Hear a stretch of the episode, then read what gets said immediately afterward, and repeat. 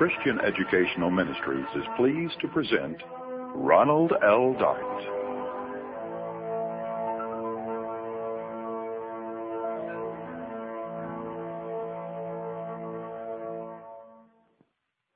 Three days.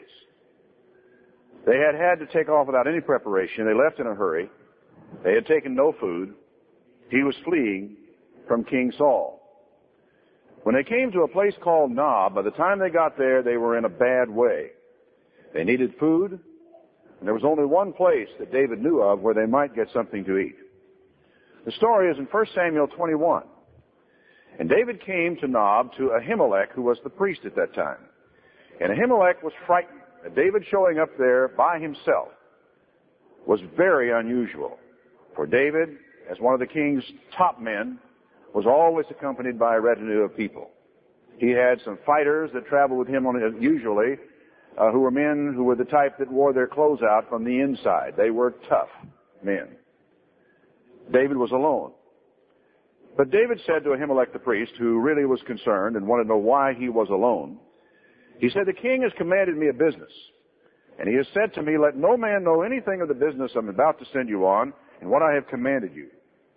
And I, David said, have sent my servants on ahead. I'm going to be meeting them shortly. Now David lied to the priest. Should he have done that? Well, in fact, he goes on now to compound his law breaking. Now therefore, he asks, what is under your hand? Give me five loaves of bread in my hand, or whatever it is that you've got. And the priest answered David and said, I'm sorry. There is no common bread. There is only holy bread. Perhaps if the young men have at least kept themselves from women. And David answered the priest and said, well, of a truth, we've been uh, kept abroad for three days. There haven't been any women with us, so we're safe in that regard. And the bread, he said, is in a manner common, even though it were sanctified this day in the vessel. So the priest gave him holy bread. For there was no bread there but the showbread that was taken before the Lord to put in hot bread in the day in which it was taken away. Now this is a real classic of rationalization, of reasoning your way around the law, right? The law says no one but the priests can eat holy bread. Well, we've got a problem, and maybe if young men haven't been haven't been close to women for three days, and maybe maybe if this is all right. And David said, "Well, yeah, in a manner of speaking, it's common," and they managed to work their way around it. And he gave him the showbread to eat. If you were the judge, and this infraction were brought before you, because it is an infraction of the law, make no mistake about that, only the priests could eat holy bread. If you were called upon to judge it, what would you say? And how do you think God would judge this infraction of the law? Well, fortunately, we have a clue. Jesus himself evaluated this instance, and the passage in which he evaluates it is found in the 12th chapter of Matthew. You might wish to turn there because it's of particular interest. At that time, Matthew 12, verse 1, Jesus went on the Sabbath day through the corn. His disciples were hungry and they began to pluck the ears of corn and to eat. Now when the Pharisees saw that, they said to him, Look, your disciples are doing what is not lawful to do on the Sabbath day. Now, there's a very, very interesting question that comes up at this point. Was it or was it not? Surely, by their interpretation, it was wrong for them to do, to be plucking those ears of corn and eating them on the Sabbath day. You're supposed to get your food ready on Friday so you don't have to do that kind of thing. Jesus replied, haven't you read what David did when he was hungry? And they that were with him, how he entered into the house of God and did eat the showbread, which it is not lawful for him to eat, neither for them which were with him, but only for the priests. Now you think about that for a moment. Jesus was plainly ready to let David off. Not only that, he did not even argue with the Pharisees the question of whether it was right or wrong for his disciples to pluck ears of corn on the Sabbath day. In fact, he turns to David's situation and he just says, look what David did. He did what it is not lawful to do. Well, on what basis did Jesus let them off? On what basis was he prepared to justify David? Well, if you look at this situation, you have the, the crowd that says, well, if you give them an inch, they'll take a mile. And their idea is you don't give that inch in the first place, and then nobody takes the mile. Everything's kept nice and neat, and everything is quite in order. This school of thought is exemplified by the Pharisees. They say to themselves, look, we've got to spell these things out. We've got to build a fence around the law so that if we don't, people will, uh, so that people will not accidentally step over the line and break God's law, thereby be defiled or incur God's displeasure. Now there is a strange fear, and I don't know, some of you may actually feel a little bit of it right now, that if we begin to let the barriers down, that people will take liberties and they will abuse the law and everything will get completely out of control. Well, I can tell you one thing. Jesus and the Pharisees were on completely opposite sides of the fence on this issue. On that, there can't be much dispute. Now somebody might have walked up to Jesus right after he had said this and quoted him this scripture. You don't need to turn to it, it's a short one. Exodus 29, 32. And Aaron and his sons shall eat the flesh of the ram and the bread that is in the basket by the door of the tabernacle of the congregation. And they shall eat those things wherewith the atonement was made to consecrate and to sanctify them. But a stranger shall not eat of them because they are holy. And that's not the only scripture he could have, could have, could have quoted to Jesus. Because very plainly, if you go back to the law, the law does not make any room for exceptions on the showbread. It's for the priests, the priests, and the priests. No one else. Someone could have come to Jesus after he had said that and presented him with this. And the person would want to know, Jesus, how can you justify what David did in the light of these passages of Scripture? How do you suppose Jesus would have answered him? Well, I am going to try to answer that question for you today. I'm going to try to answer the question in some detail. And in the process, I'm going to explain to you one of the most important things you will ever learn about God and His law. In fact, if you can grasp what I'm going to explain today, it may revolutionize the way you read the Bible, the way you relate to God, and the way you relate to one another. Now, if that sounds a little presumptuous to, you, well, uh, we'll let you listen and you can judge when I have finished. But first, I want to make three things clear. One, the law of the showbread was not superseded or set aside by any of the actions of David. David did not have that kind of authority. The law of the showbread was not unimportant. It was as important as any other law of God. It was the law of God then. It is the law. It was the law when David did it. It was the law when Christ talked about it. It was the law after that, and it will be the law again when there once again is a tabernacle or a temple and showbread placed before God. Number two, I am a radical believer in the law of God. I take Jesus at His word when He says, not one jot nor one tittle shall pass from the law till everything has come to pass.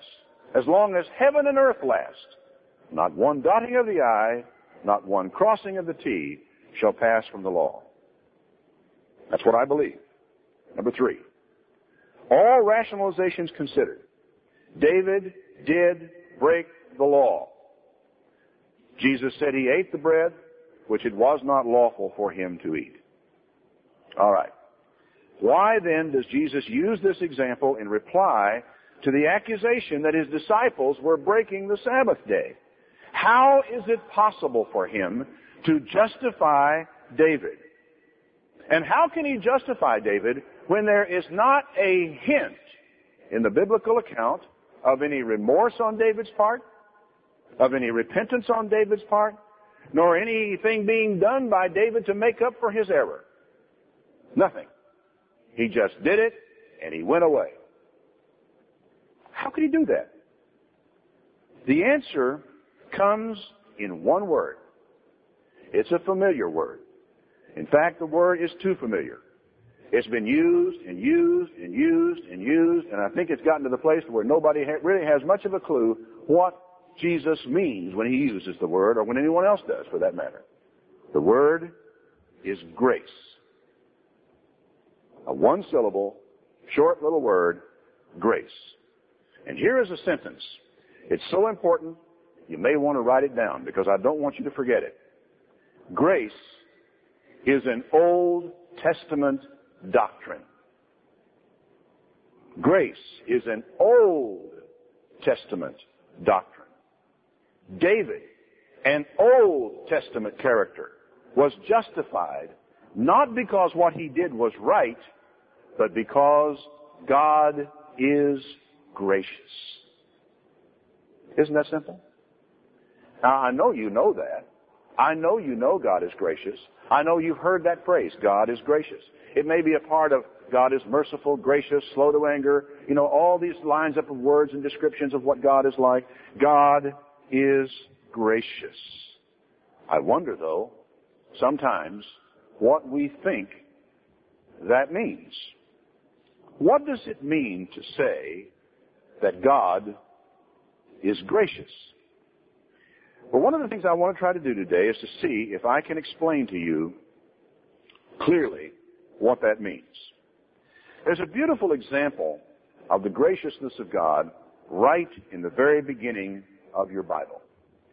God came to the end of all of his creation and finally on the sixth day, he created man.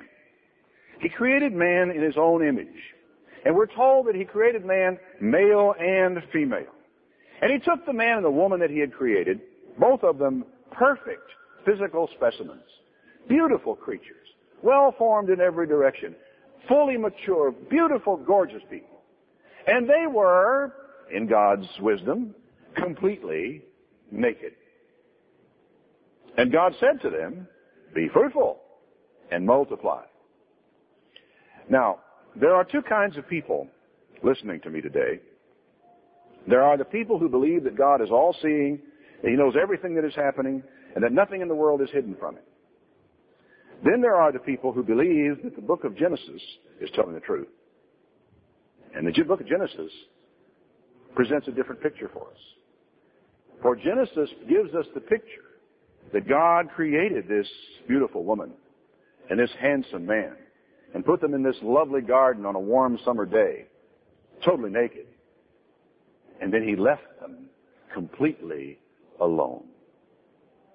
You know, what is interesting to me is I, I personally am charmed by the Genesis account. I just read it and it just, I'm filled to overflowing with a realization of who I'm looking at here. Who, who, is, who is this person? For what he has now done is what a gracious man would do. He did not create them beautiful, naked, and tell them to reproduce, and then go hide in the bushes and watch.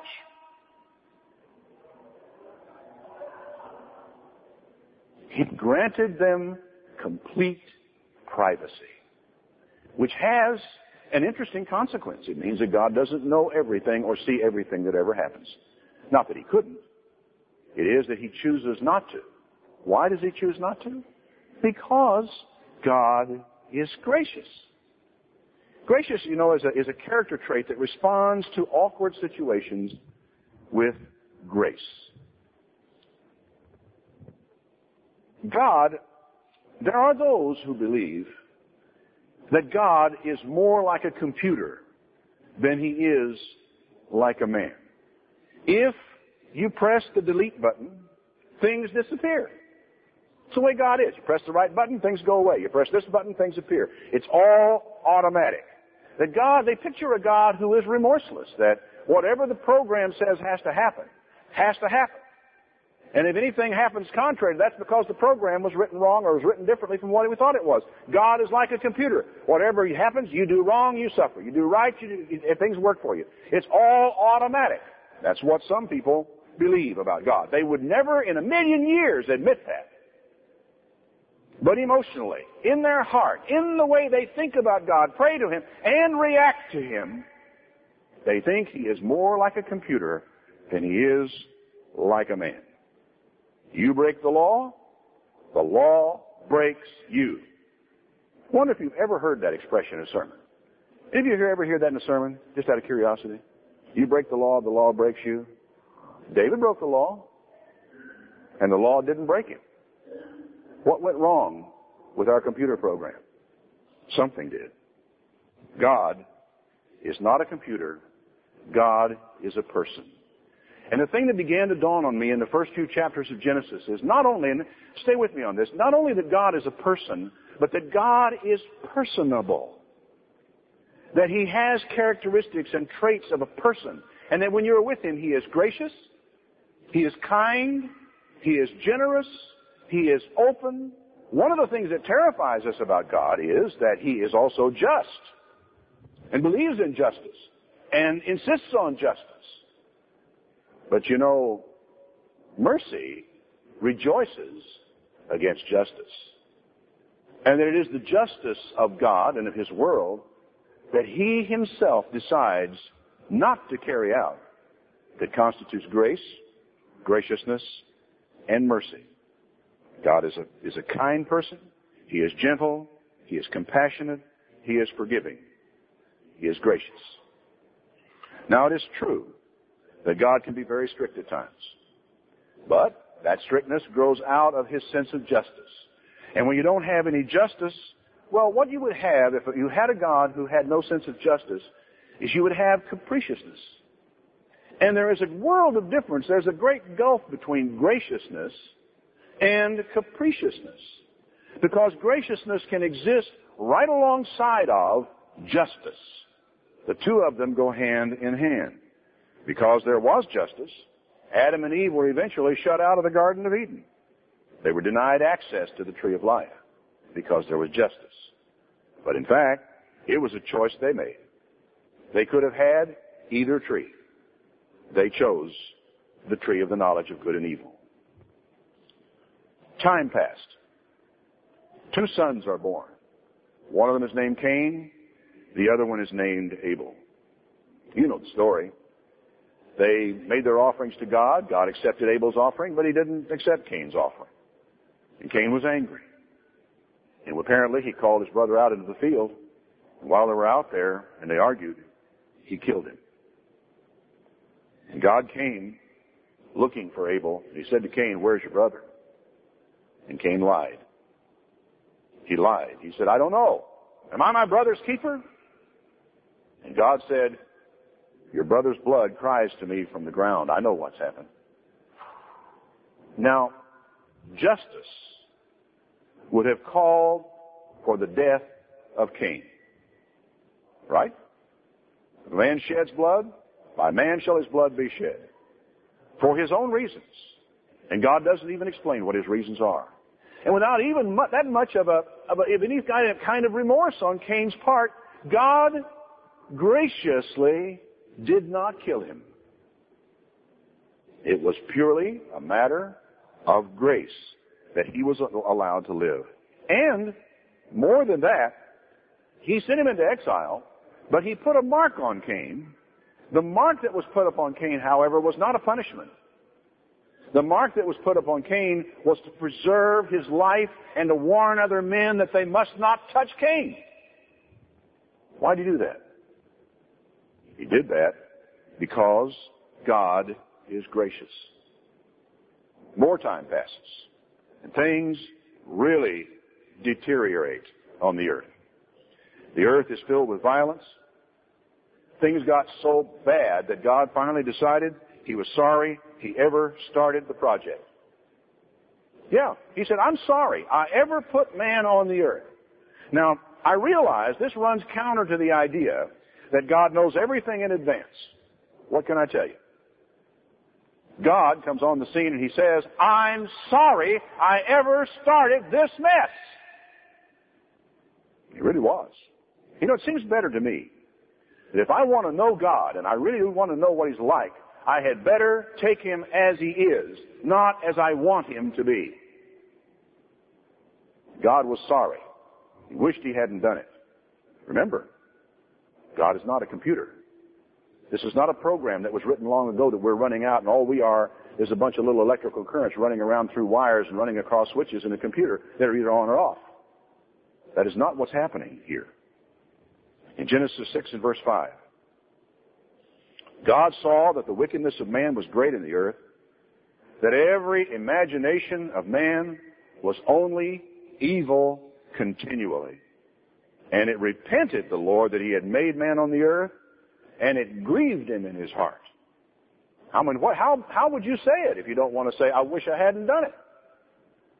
And the Lord said, I will destroy man whom I have created from the face of the Lord, upon the earth.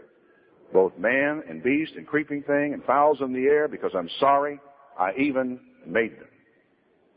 You know, it really is foolish to go around apologizing for God, but that's what a lot of us try to do when we try to find explanations of this passage of Scripture that somehow will reconcile what we think we know about God with what He's actually doing in here. Far smarter, folks, to just take what He's doing in here as fact. And I'm sorry if it's upsetting to some people to learn that God does not control everything by His own choice. God does not control everything. That's why you get into the trouble you get into. So, God decided to end the whole earth project. Just wipe it out, start over again, maybe someplace else. And except for one thing, He would have. That one thing is found in verse 8, in this little verse. But Noah found grace in the eyes of the Lord. Now mind you, Noah was a good man. Noah was a good man. He was righteous in all of his generations. But if you think that that is the reason why Noah and his family survived the flood, you have it all wrong. That's not what the Bible says. Noah found grace in the eyes of the Lord. He was a good man, but he was not that good. More time passes. And God strikes up a friendship with a man named Abraham. And this is really fascinating because this friendship is remarkably personal. Now I say it's remarkably personal. It's remarkable to you and I because we don't think of God normally in the terms in which this passage of scripture and the events that I'm about to talk about are written. We really don't think that way. We think of God, we know God's a person and we visualize Him on a throne somewhere, but we still have hard, a hard time thinking of him as a person who is personable, with whom we can relate. We try, we want to, but we think of him as remote, distant, far off, high and lifted up, and untouchable, unapproachable, and all those adjectives that I might put on him. I know you might be telling me, no, I don't believe that, but I'm talking about not what you say you believe. I'm talking about the way you feel about God, the way you respond to God the way you react to the scriptures, the way you react to life in general tells me that most of us really don't think of God in these terms. God, remember, is not a computer. He's a person. So he comes to see Abraham one day. This occasion, we're not really told exactly in what form he came, only that he and Abraham are talking back and forth. And God wants Abraham to have a son, and he wants him to have it by Sarah. Now, this is an interesting thing because this is obviously a, person, God, this God, who has preferences. Because Abraham's got a son by, by, by his wife's handmaid named Ishmael. And as far as any particular requirement of God's original promises, all this stuff goes straightforward with Ishmael and all would be well, right? There's no real problem here. But that's not what he wanted. Why did God do it this way? He did this way because He wanted it this way. And for God, that's enough. You know, if you're God, you can't have what you want. He wanted Abraham to have a son by Sarah. And you know, when you, when you know someone, and you're a friend with someone, you're also a friend with his wife, and vice versa, right? And we really care about one another. We care about one another as couples, too.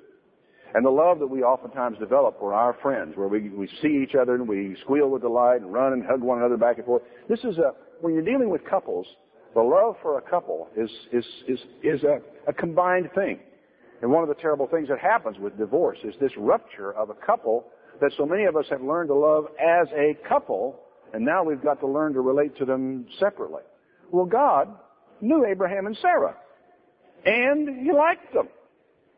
Now, I, I choose the term He liked them because we think of God, well, God loves all men, and we speak that as a platitude. We need to understand, He liked these people, cared about them. So He wanted them to have a son by Sarah. So God said, Abraham, I'm going to see to it that Sarah has a son. Abraham then laughed. Now he didn't just laugh.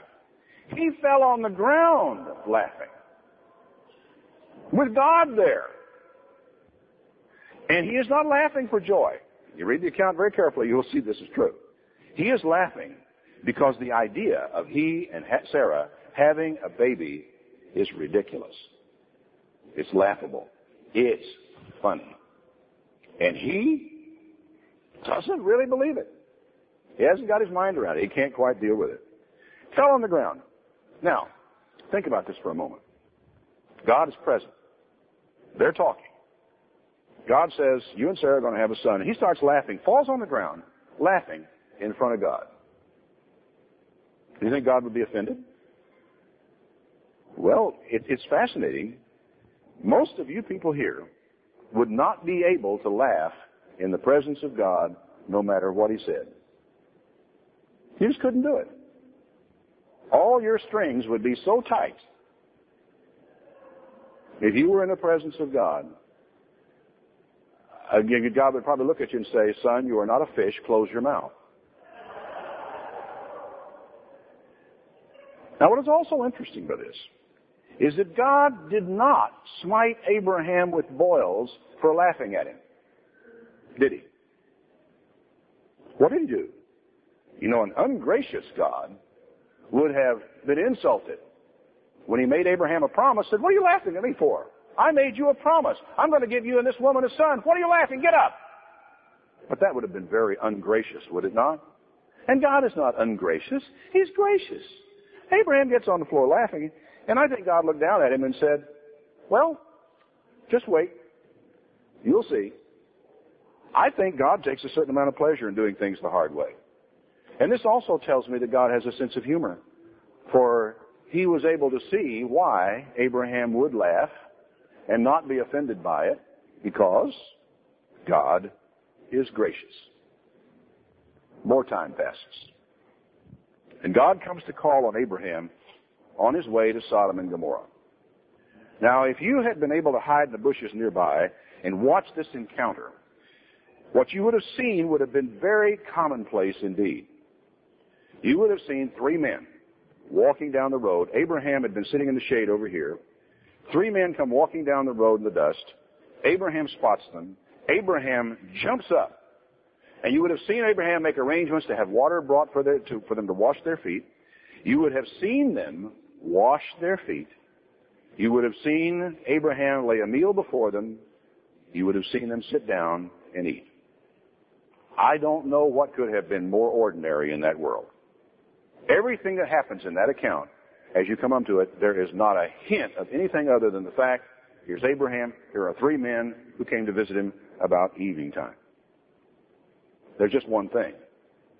Two of these men were angels, as we call them, and the third was God himself. Now, does it seem out of the ordinary to you that God and two angels would sit down and wash their feet?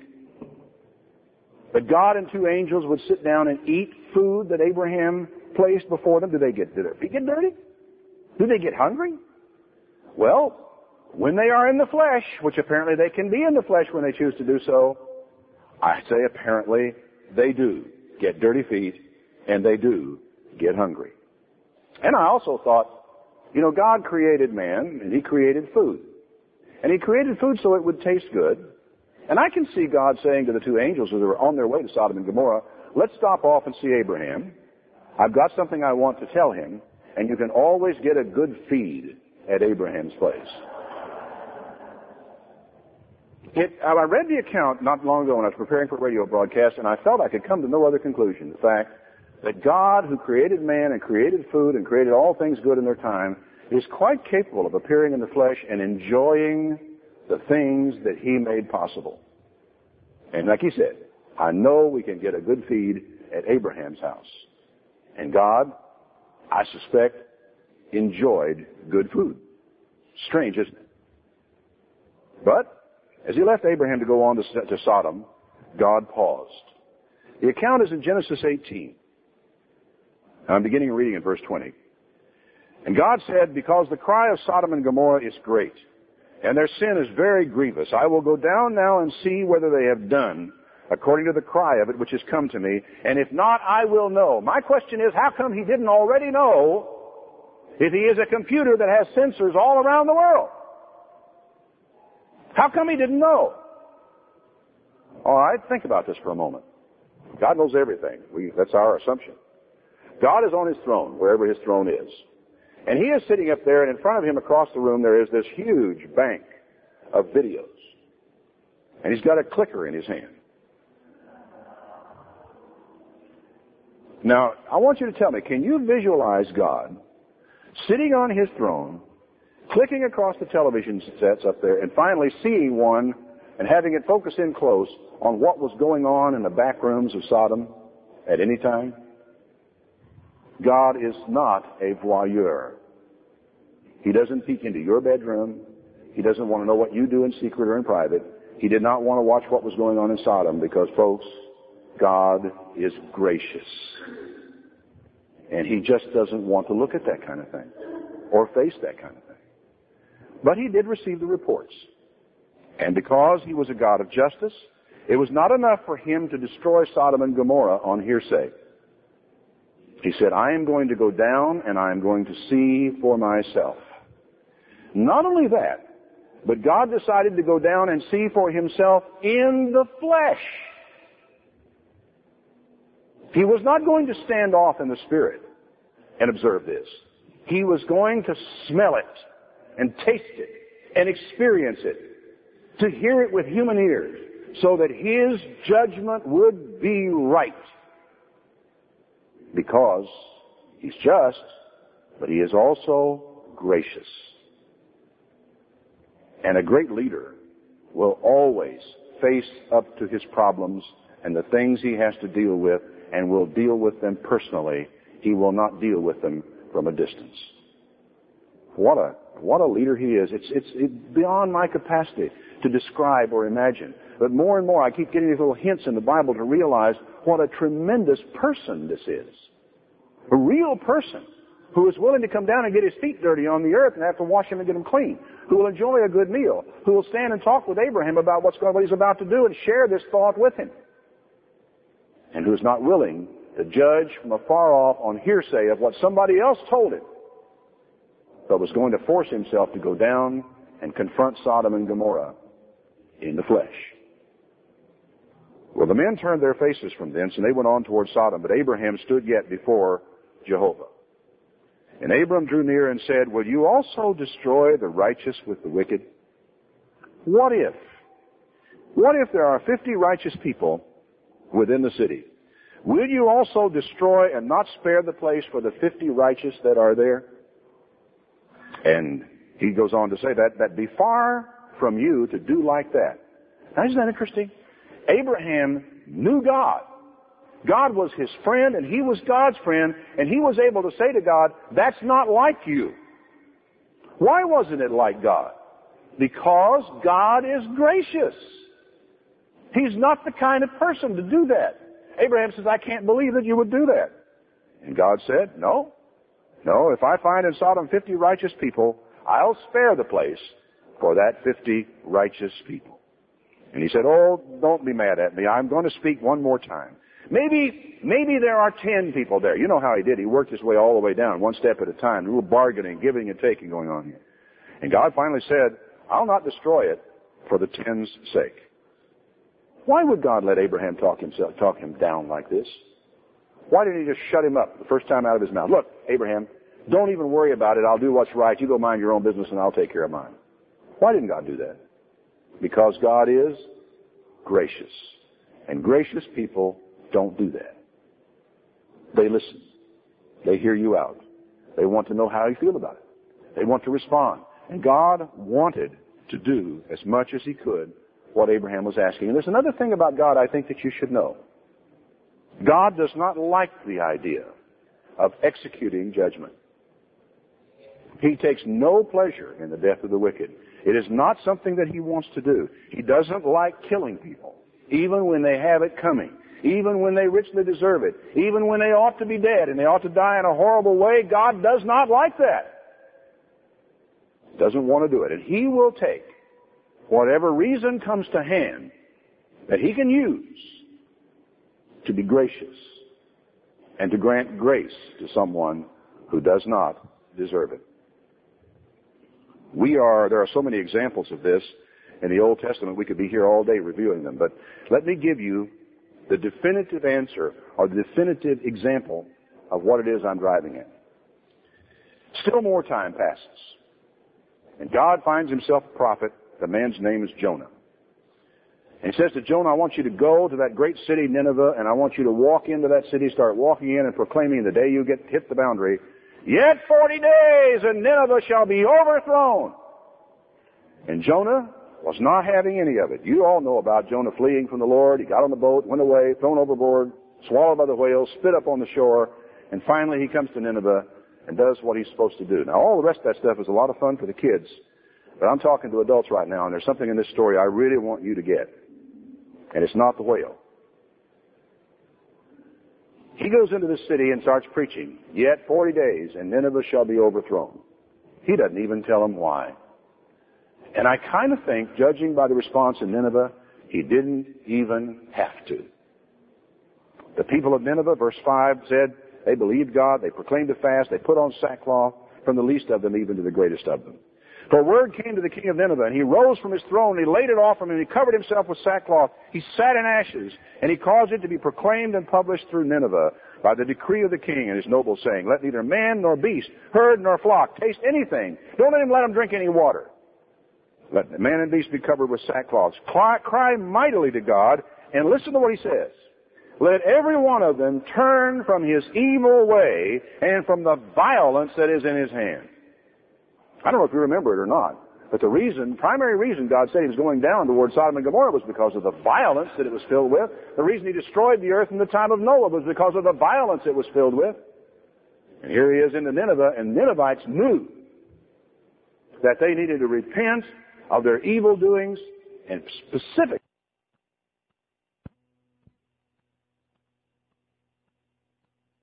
turn and repent and turn away from his fierce anger so that we don't perish. And God saw their works, that they turned from their evil way, and God repented of the evil that He said He would do to them. And He did it not. Well, how could He do that? I mean, He, He had made a flat out prophecy. We have a promise of God. There is absolutely nothing equivocal about it. If you ever wanted to know where God said something He was going to do, you have it right there. And he didn't do it. He felt sorry for those people because they repented. They at least acted like they were sorry, showed signs of sorrow, and who knows whether it would last two days or five days or a week, but God said that's enough. And he didn't do it. But it displeased Jonah exceedingly, and he was very angry. That's what I want you to get. Because I sometimes feel, folks, that we are just a whole lot closer to Jonah in our attitude than we are to God. Because Jonah was not gracious about this at all. It displeased him. And he prayed to the Lord and said, I, didn't I say this? Before I ever left, I knew that you are a gracious God. Merciful, slow to anger, great kindness, and repent of evil, that you won't even carry out what you say you will do. That's what he said. He was furious. He was upset with God because God wouldn't do what he said he would do. Therefore, take my life. It's better for me to die than to live. Jehovah was not the kind of God that Jonah wanted him to be. Simple as that. Jonah is the archetype of the man who wants his religion by the numbers. He didn't want Nineveh to fall on the 39th day. And he didn't want Nineveh to fall on the 41st day. He wanted Nineveh to fall on the 40th day.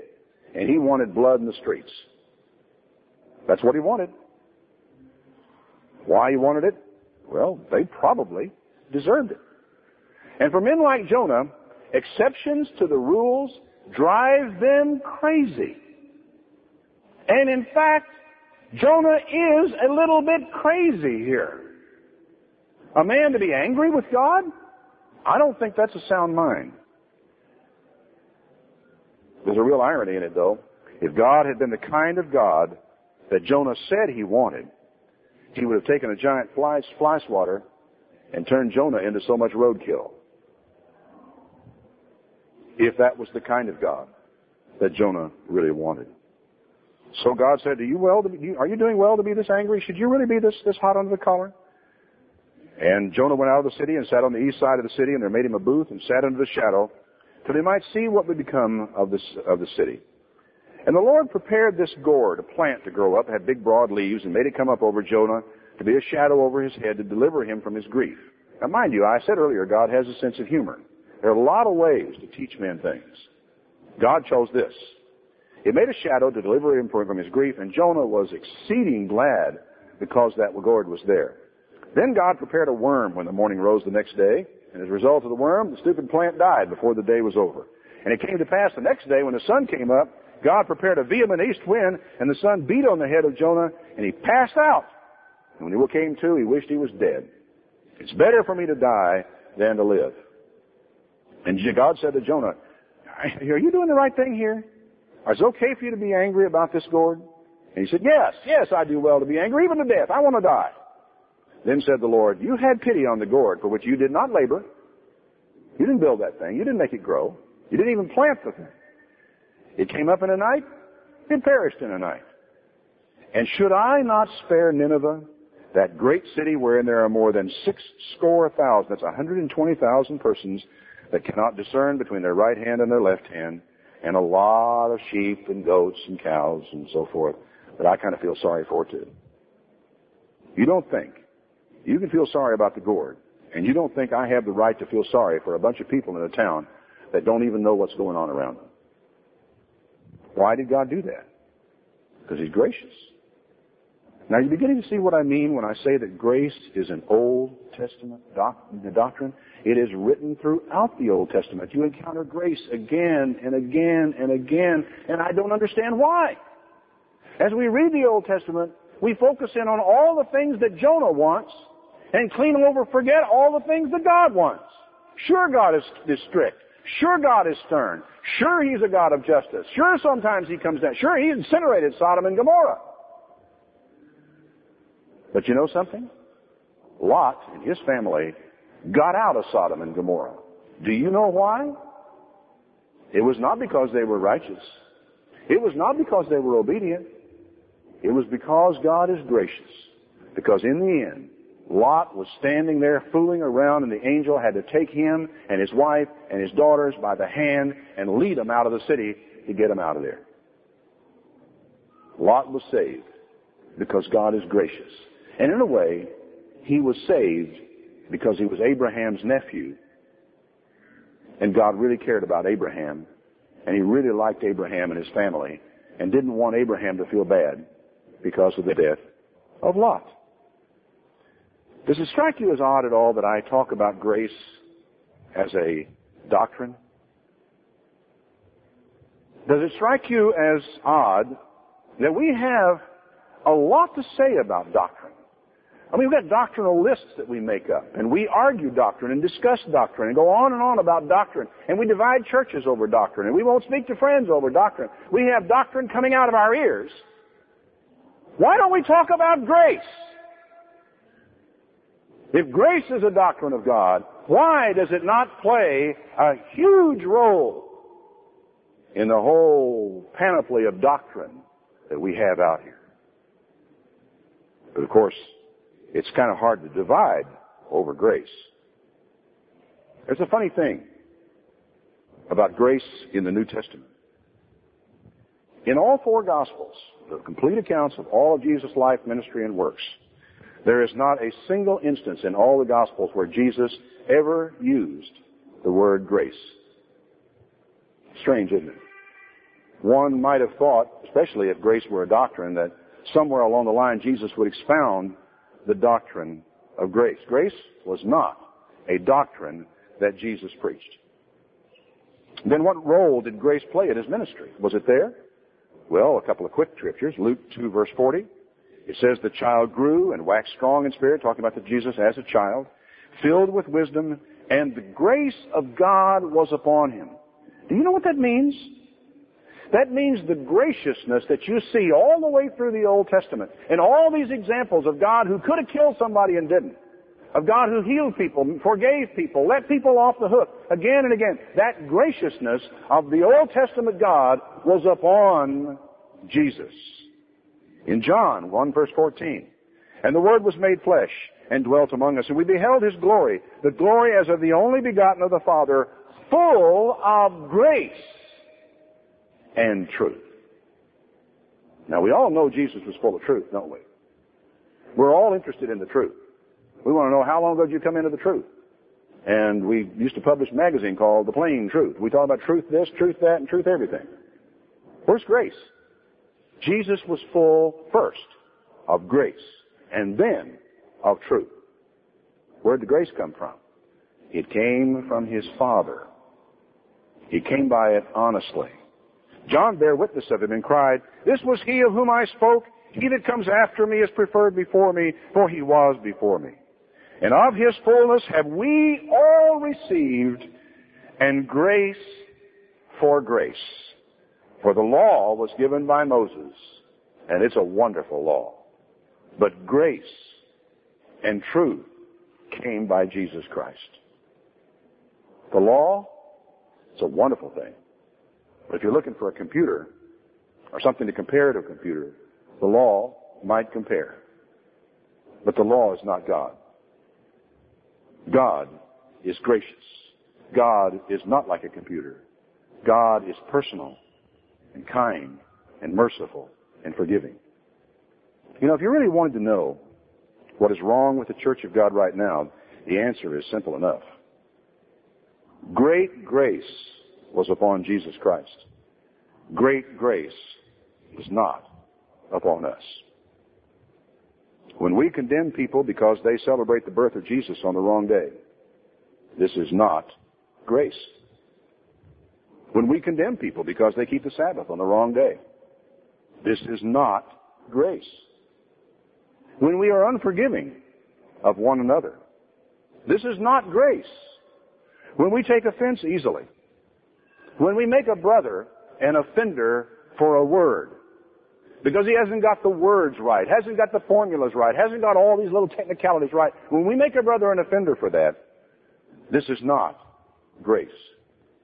When we make ourselves, our organization, our church better than others, that's not grace. When we envy others, when we are suspicious, negative, looking for flaws, looking for failure, looking for weakness. Sorry, this is not grace. And if, as you listen to me cite this ungracious list, you are thinking of all the people you know who are like this list, this isn't grace either. Well, I'm not talking to them, I'm basically talking to you. The truth is, we have not received in ourselves enough of God's grace to be able to share it with others. If we had received it, we would be more gracious. Right? In order for us to be gracious with others, we have got to receive grace in ourselves. The truth is, well, you remember, you remember the woman who came in to Jesus one day when he was reclining at food? And she walked up behind him and she was weeping. And she bent down and she was weeping so copiously she was able to wash his feet with the tears. And she then took her long hair and wiped, wiped his, his, his feet with that hair. Don't you realize that, that this woman, that she was there, who had been forgiven much, really and truly loved much? You know, Jesus, we are told in the Bible, was full of God's grace. Where? When? How? Well, when Jesus fed the 5,000, what character trait led him to do that? Well, it was grace. Can you say grace? Go ahead. Say grace. It was grace. Now, when John tried to get Jesus to stop a man who was successfully casting out demons in Jesus' name. He's going, in the name of Jesus Christ, come out of him. The demon left. And John came to Jesus and said, let's stop that man. He is not following after us. What character trait led Jesus to tell John to let that man alone? It was grace. When his disciples wanted to call down fire on a village in Samaria, because they refused to receive Jesus on his way to Jerusalem. They said, let's call down fire from heaven, let's wipe them out. And Jesus said, you don't know what spirit you are of. What character trait led Jesus to refuse that option and to correct the attitude of his disciples? It was when he healed the Syrophoenician woman's daughter. You remember? He was in, up in, uh, in, in Tyre and she came to him crying that she would heal his daughter. And he said, I'm sorry, it's not fit to give, take the children's bread and give it to dogs. And she said, well, that's the truth, Lord, but dogs will eat the bread that falls from the master's table. What character trait led him to then say, boy, woman, I have not found so much faith in all of Israel. Your daughter will be healed. It was when he refused to condemn this woman who washed his feet with her tears and wiped them with her hairs, and the Pharisee said, hmm, this is a town naughty lady, he ought to know better than that. And he told the woman her sins were forgiven him. What, what character trait made it possible for Jesus to do that? It was grace. When he refused to condemn the woman who was taken in adultery, they brought her in there. They said she was taken in a very act of adultery. And he said, whoever's without sin, let him cast a stone. They all left them alone. And he said to the woman, woman, where are your accusers? Has no man condemned you? And she said, no man, Lord. And Jesus said, neither do I condemn you. Go and sin no more. What character trait enabled him to do that? It was grace. You know, after Pentecost, the disciples of Jesus were very different men. You ever notice that? There's something important that happened to them, and it's something it seems to me that we very rarely take notice of. It's Acts 4. You needn't turn there, verse 33. Great power gave the apostles, with this power, gave the apostles witness of the resurrection of the Lord Jesus Christ, and great grace was upon them all. And as I said, if there's one thing that's wrong with us today, it is that great grace is not with us. You know, when I look at these things and I think of what, what ought to be, when I think of what we could have done and what we have done and how much difficulty we are having in working together, I, I wonder about this example of the woman who washed Jesus' feet. And where he said, in the parable he gave to this Pharisee on that day, he said, he said, you know, I gave him two men. He said, one man came in and he'd been, had this huge debt, and the master forgave him and wrote it off. Then a man came in with a small debt, and the master wrote that off. He said, which of these two men will love him the most? He said, well, him to whom he forgave the most. Right. And Jesus said, he who has been forgiven much loves much. It's another way of saying that he who has received much grace has much grace to give. A short scripture, Hebrews 12:28. Wherefore we, receiving a kingdom which cannot be moved, let us have grace. This is not just salt and pepper thrown in here, folks. It's not, the word has been abused and lost. When he says, let us have grace, he means something. He means that there should be something in us and something in our lives that enables us to serve God acceptably with reverence and in godly fear. You know, maybe in the end analysis, grace is not a doctrine after all. Because to tell you the truth, I don't know how we could ever have an argument about grace. May God help us to learn to be gracious to one another.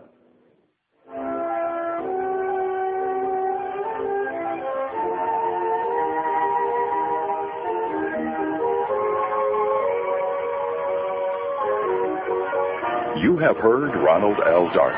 If you would like additional information on available tapes and materials, write to Christian Educational Ministries, Post Office Box 560, Whitehouse, Texas 75791. The preceding message was taken from the Bible Study Worldwide website at address www.biblestudy.org. This site is sponsored by Barnabas Ministries, P.O. Box 310208, Detroit, Michigan 48231, USA. Bible study